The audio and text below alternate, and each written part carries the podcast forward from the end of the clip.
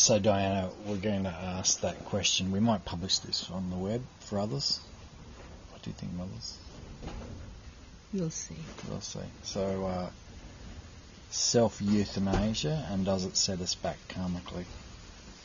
So, welcome to our sister mother Diana. So lovely and delightful to talk to you again, even if it's like this. So, the first thing we have to do is to uh, make the very important distinction between euthanasia and suicide. Suicide is when there is the person has reached the depths of no of hopelessness, of no hope. So they may be ill, they may be, uh, you know, have mental health issues and so on. They may, uh, there are so many reasons why somebody might be financial and so on with the suicide. But suicide is really something where there is hopelessness has totally invaded the being.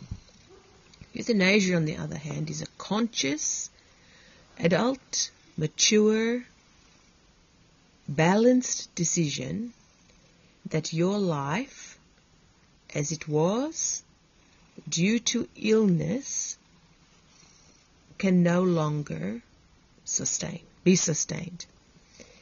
And that's a very important distinction. It might seem like semantics, but it's very important. Because the people that euthanize, they may have depression, they may have mental health issues, they may uh, have physical issues and so on. But they're not here because of hopelessness and they just simply can't go on anymore.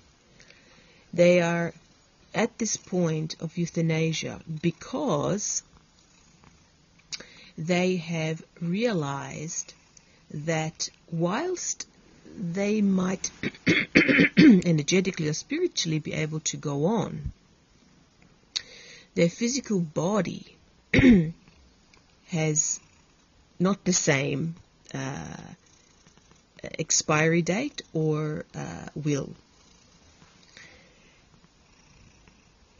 So euthanasia is very much about a it's also a collaborative affair. Very few people make the euthanasia decision on their own. They would generally make it known that this is where they're at, what they're going to do. They would discuss it with uh, their medical professions, their families, and so on. When I get to this point, this is what I'm going to do. I am at this point. I can see that my body is totally failing. I do not see myself in this light, this way living and so on and so on. The person who suicides doesn't always go and seek the advice on how to kill themselves from the medical profession or discuss it with their family and so on. Generally, they do this in secret. They do it in a way that uh, nobody can, um, you know, stop them, or in some cases, they do it and make sure that somebody can stop them. Uh, so that's it's very important to understand that distinction.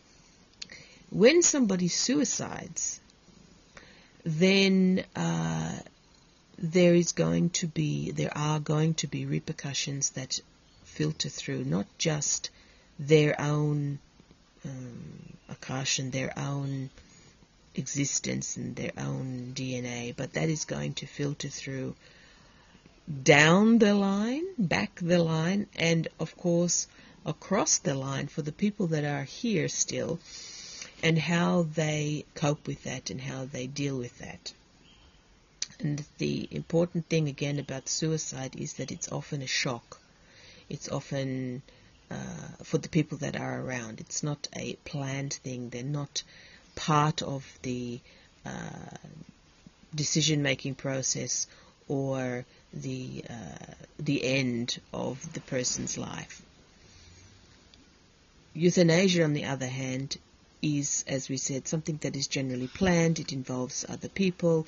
Uh, often family members are there when it ends. They have preparation. They know that it's going to happen. They have come to a level of acceptance. In this way, it is honoring the individual and their choice. Not only is it honoring the individual and their choice, it is honoring the people that are around them. It is honoring the uh, previous generations and the, the generations to come. Again, there is a difference between euthanasia and suicide in the uh, in the application of it, if you like, and when you're talking, if you like, karmically or how it's going to affect uh, others. Euthanasia is could be considered a mature uh, look, if you like, or a mature action of a human being. Most human beings are so fearful of death, they are frightened of dying, that they put themselves into situations and their families put them and the medical profession put them into situations which are worse than death. They put them into uh, situations where they are being uh, kept on life support they have to be bathed, they have to be, uh, all of their bodily fluids are uh, looked after, if you like, for them. They have no privacy, they have no dignity, they have no uh, place, they have no input into what is happening. It's the same thing when we place elderly people who are uh, literally degrading in front of our eyes with their ulcers on their skin. Their skin can no longer hold its integrity. Their organs are failing. Their mind is failing. Their sight, their vision, their taste, all of their senses are eroding away. And yet, we keep these people alive because we have a fear of death. We have a fear of uh, of karmic repercussions. We have a fear. But if these people were able to make a decision before they got to this stage that says, when my skin integrity breaks down completely, when all of my senses are uh, no longer active, when I have to be uh, fed, toileted, bathed, dressed, turned over in my bed, when I'm no longer living the life of a human being with purpose and meaning, please allow me to euthanize. Allow this process to occur. Everybody knows it has been discussed and decided. There are people involved with this uh, individual's interests at heart. There are uh, laws in place, there are standards, and so on when this sort of environment exists, humans actually stand up tall and make that leap. So, yes, with euthanasia, there is going to be uh, karmic, uh, if you like. Of course, we don't believe in this concept of karma, but uh, obviously you do, and others do, so we will use that term. Of course, there is going to be uh, consequences or uh, repercussions, but in the situation of euthanasia, it's more likely to be a balanced, mature understanding than with suicide, which is shock, distress, trauma, and so on.